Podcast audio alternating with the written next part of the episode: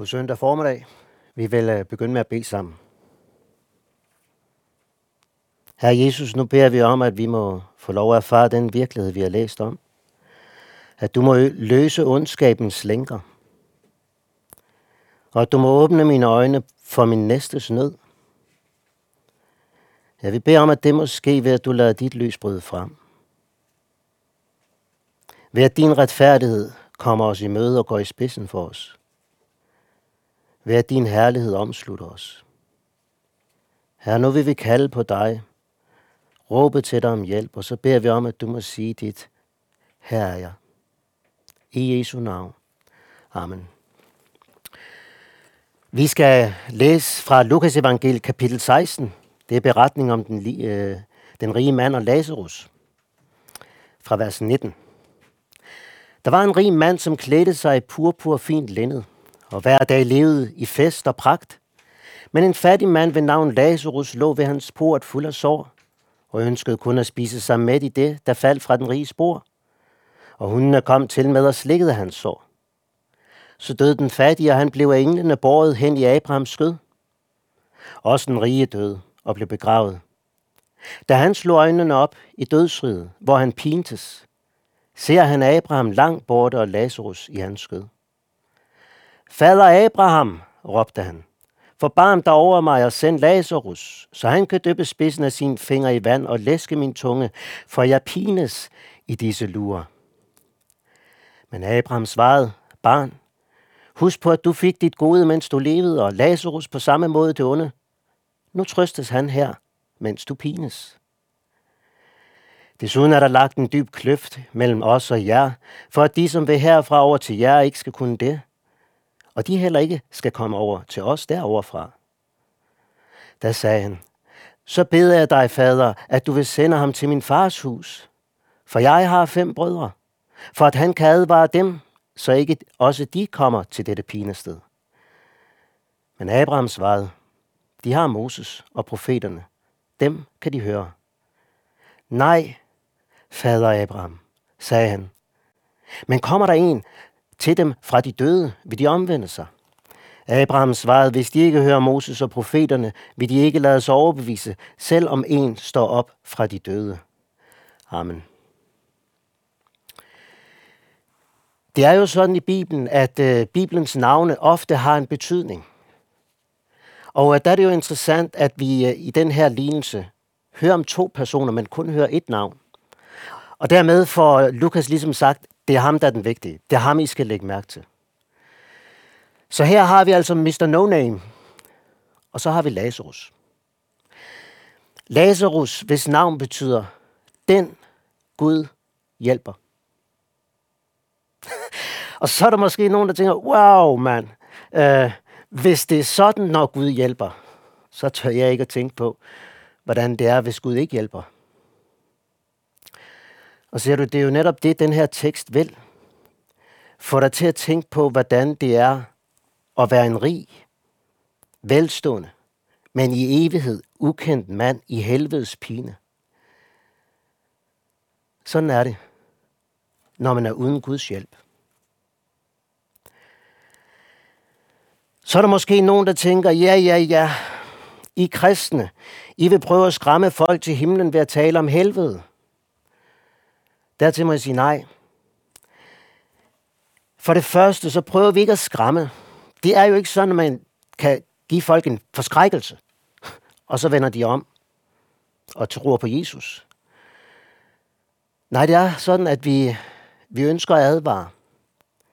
For vi har, har set noget i det her ord, hvor både Moses og profeterne, det vil sige hele Gamle Testamente, men altså også hele Nytestamentet taler om fortabelsens grusomhed.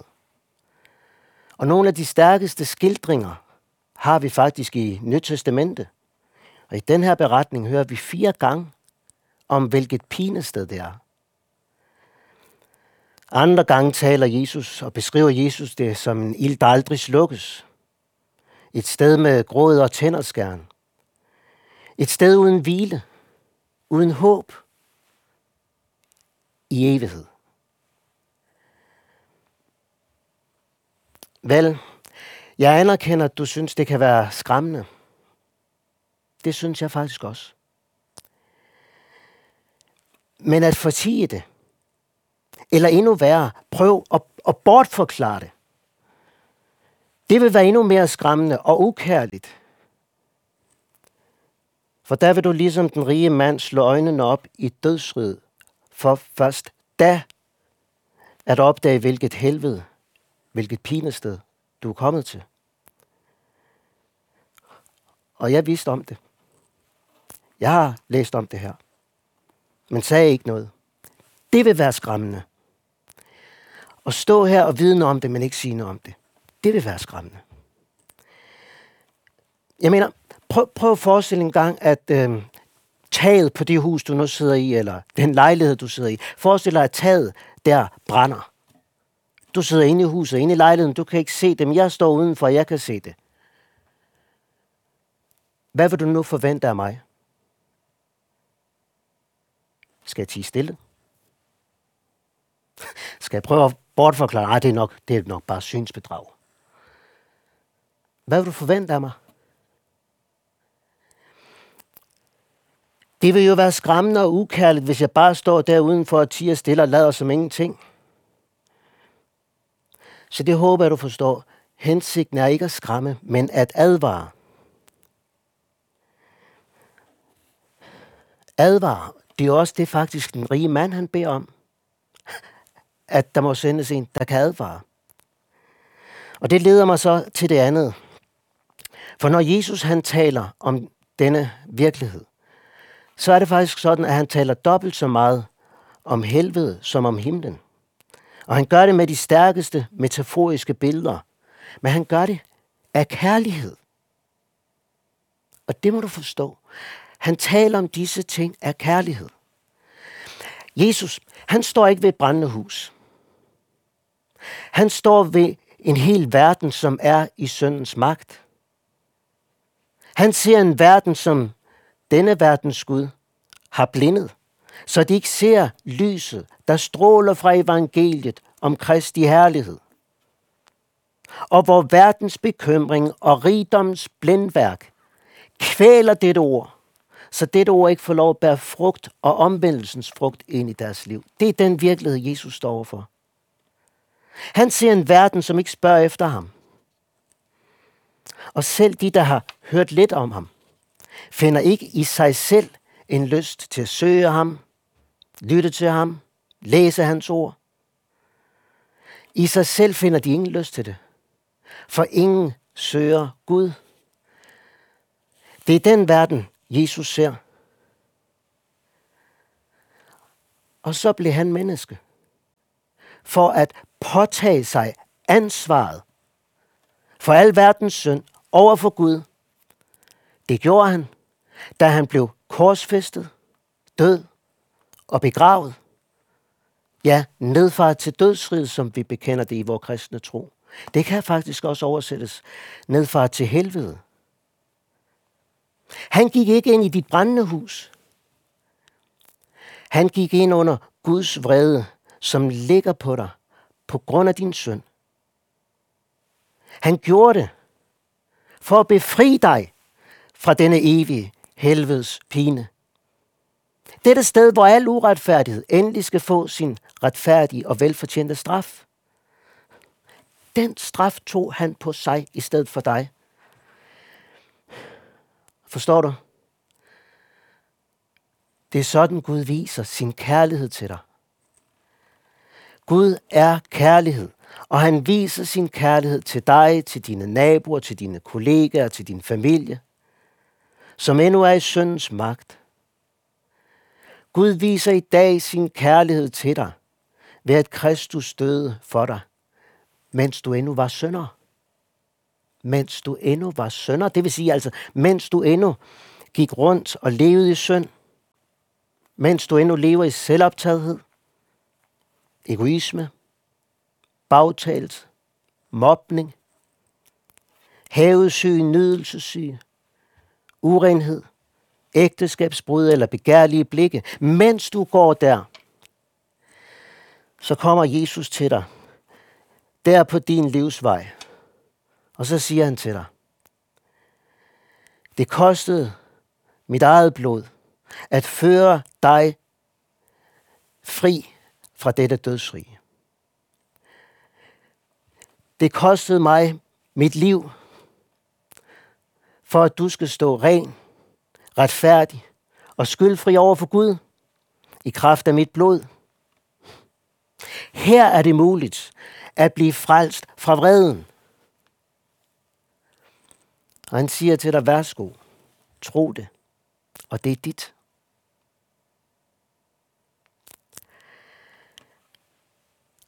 Og nu her.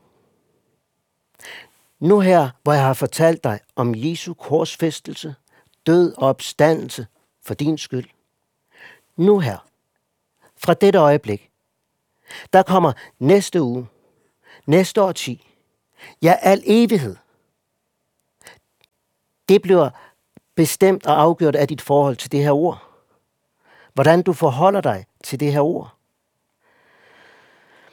Når vi hører om de her to mænd, så bliver det jo tydeligt, at det vigtigste er ikke, hvordan du kommer igennem livet. Det vigtigste er, hvor du går, og hvordan du kommer ud af livet. Hvor veje skilles her.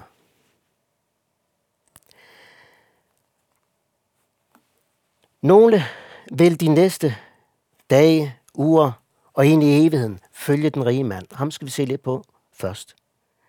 Han klædte sig i purpur. Det var en dyb lilla farve, som var meget dyr at fremstille, og derfor gik de rige gerne i lilla tøj, for dem at signalere, jeg har masser af penge.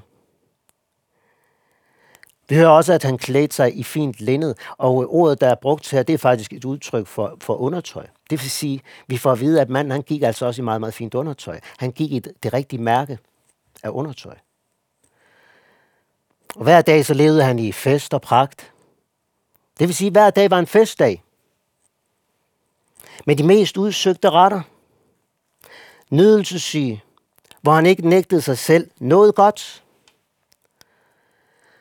Og øh, ordet nøjsomhed, sådan som Paulus han taler om det sted. Ordet nøjsomhed når slet, slet ikke ind der til overvejelse. Og nu i lignelsen her følger vi ham så igennem døden og ind i evigheden. Vi går fra en ydre betragtning af manden til nu at se, hvad hjertet er optaget af her i livet. For det fortsætter faktisk ind i evigheden, og det er noget af det, jeg synes har været utroligt slående med den her beretning. At se samme hjerte.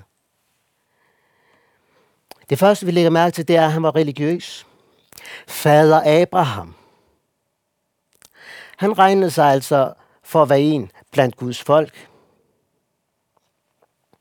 Det gjorde han på jord. Og det gjorde han åbenbart nu også i evighed. I helvede. Hvilket bedrag. Og så siger han, forbarm dig over mig. Det vil sige, have medlidenhed med mig og min fattigdom. Den rige mands største behov i helvede er stadig kun en læskende dråbe vand til sin tunge. Ingen selverkendelse. Ingen bøn om barmhjertighed på grund af hans synd. Her afsløres hjertet, som det var i livet, sådan nu også i evigheden. Sådan vil helvede være fuld af syndere, der ingen erkendelse har af deres synd. Det siger sig selv, at man ikke kan forvente det fra mennesker, der ikke regner med Gud, der fornægter Gud, men at møde det her hos en, som regner sig blandt Guds folk, og vil kalde sig en kristen, det er faktisk overraskende. Og spørgsmålet melder sig, hvor, hvor går du, som bekender dig, og at du tror på Gud? Hvor går du? Du og jeg er ubevidst på vej samme sted, når dit hjerte er i det mørke, hvor der ikke er synd at bekende. Når vi i åndelig blindhed ikke ser, at jeg trænger til Guds barmhjertighed i form af søndernes forladelse i Jesu blod,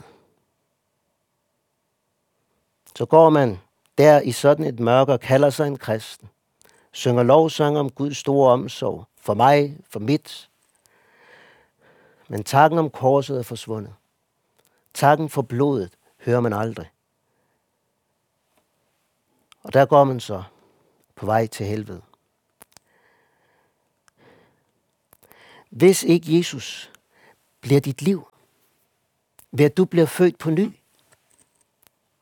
hvis ikke Jesus bliver dit alt, vil du fortsætte dette liv i selvoptagethed, hvor alt drejer sig om mig og mit.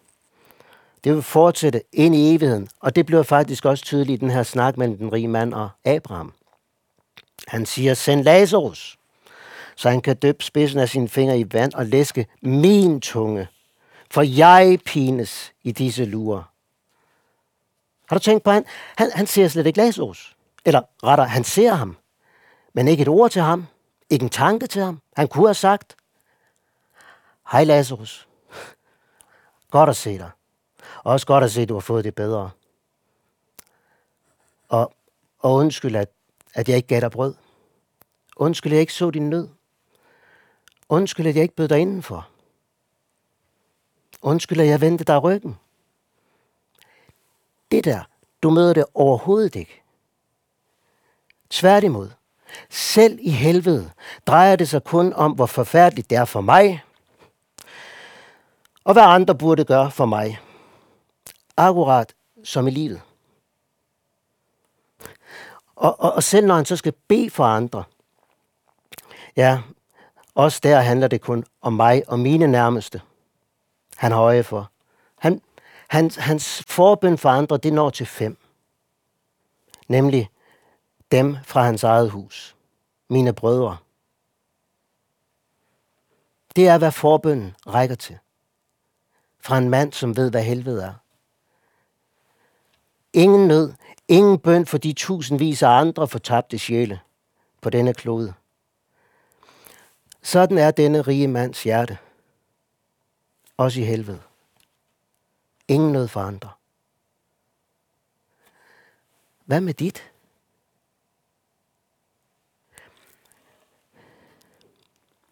Abraham han svarer ham så og siger, de har Moses og profeterne. Dem kan de høre. Og her synes jeg, her bliver det utrolig rystende, fordi her møder vi den egentlige årsag til den rige mands fortabte situation, og mange fortabte situation. I dag, det blev afsløret her, for han møder dette med et nej. Nej, fader Abraham. Et rystende nej. Og her får vi et afslørende blik ind i helvede. Ind i helvedes mørke. For i helvede har man ingen tillid til Guds ord. Og forkyndelsen af dette ord. Det virker ikke. Nej, i helvede peger man på mange andre effektfulde ting. For eksempel, hvis en står op fra de døde. Det vil virke. Sådan er vantroen i helvede. Og sådan er vantroen på jorden. Både hos dem, der går mod dette sted. Men også den vantro, der i den sidste tid vil forføre selv Guds folk. Ingen tillid til forkyndelsen af Guds ord. Ingen tillid til prædikens dårskab. Ingen tillid til prædikens dårskab, både som formidling, prædikens formidling, men heller ikke tillid til prædikens dårskab i betydning af ordet om korset. Denne vantro har sine rødder helt ned i helvedes dyb. Hvor veje skilles her. Og andre vil i næste uge og ind i evigheden fortsætte, ligesom Lazarus. Den Gud hjælper. Lazarus, den Gud hjælper. Han var en fattig mand. Han lå, eller som der også står i nogle oversættelser, han blev lagt ved den riges port, det vil sige, at han var magtesløs. Han måtte bæres. Og for det tredje, så var han fuld af sår. Og når jeg siger, at vores veje skilles her, så er det fordi, at en sådan fattigdom og elendighed, det er simpelthen for meget for den selvretfærdige natur. Det er den stolte menneskenatur og skulle have så meget hjælp fra Jesus, at jeg skulle være så elendig, og hele livet, det er for ydmygende. Helt anderledes er det for dig, der ved Guds ånd ved, der ved Guds ånd ved, jeg er Lazarus. Du er den fattige i ånden. Fattig i dig selv. Fordi ånden har afsløret, hvordan denne dyrkelse af dig selv og selvoptagethed er, hvor tomt det er. Ja, ånden har afsløret, hvor ødelæggende det er, også i dit forhold til andre. Du bliver kold, du bliver ligegyldig over for andre. Du kan se andres nød, men det rører dig ikke. Men ånden har også vist, at netop denne kulde, denne hårdhed, har Jesu blod renset dig for. Og nu er Kristus dit liv. Nu priser du dig salig i Jesus. Han er din rigdom. Du er en Lazarus, den Gud hjælper i din fattigdom.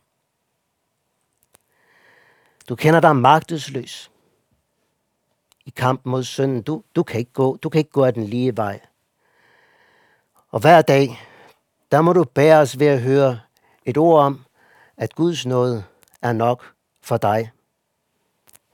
Guds nåde i Jesus Kristus er der nok. Her har du fundet livet.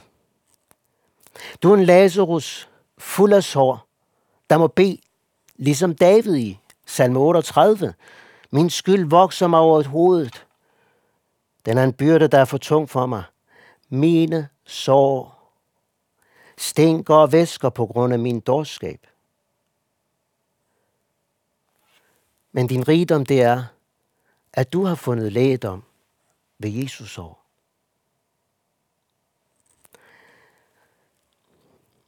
En sådan hjælp er Jesus i livet. Og han er det også, når du skal gå ud af livet, ind i evigheden. Der kalder du på ham, og han rækker sine navledmærkede hænder frem og siger, her er jeg. Velkommen hjem. Og der, der er du det rigeste og saligste menneske af alt. Og der vil du se, hvilken rigdom det er at være en Lazarus. Den Gud hjælper. Det har ført dig til himlen. Til evigheden sammen med ham. Og så en sidste betragtning. Har det, har det ikke undret dig, at Abraham han øh, siger til den rige mand, at der er lagt en dyb kløfte mellem os og jer, for at de, som vil herfra og over til jer, ikke skal kunne det? det er da mærkeligt. Er der overhovedet nogen der, der vil over til dødsrid? Det er noget underligt noget, det der.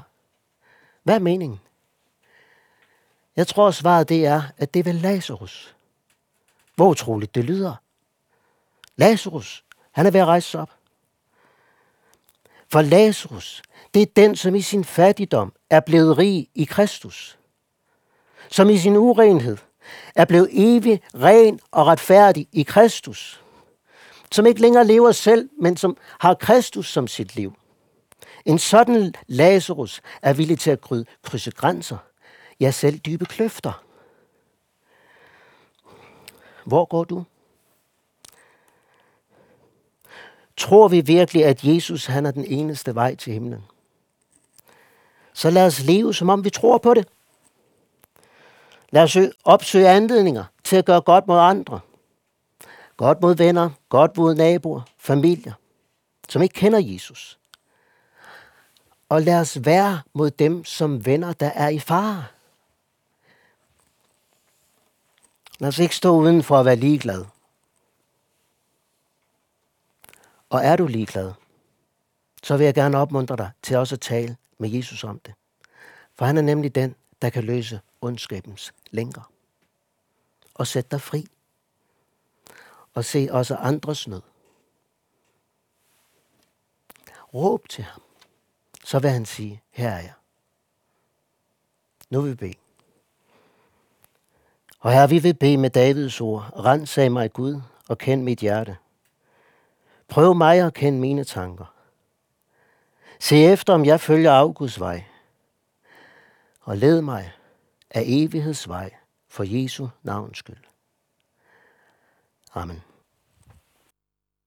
Når vi nu vil stille os ind under Herrens velsignelse, så sker der faktisk det, at Herrens navn bliver lagt på os. Blandt andet det navn, der hedder Herren, vor retfærdighed. Herren velsigne dig og bevare dig. Herren lad sit ansigt lyse over dig og være dig nådig. Herren løfte sit ansigt mod dig og give dig fred. I faderens og søndens og helligåndens navn. Amen.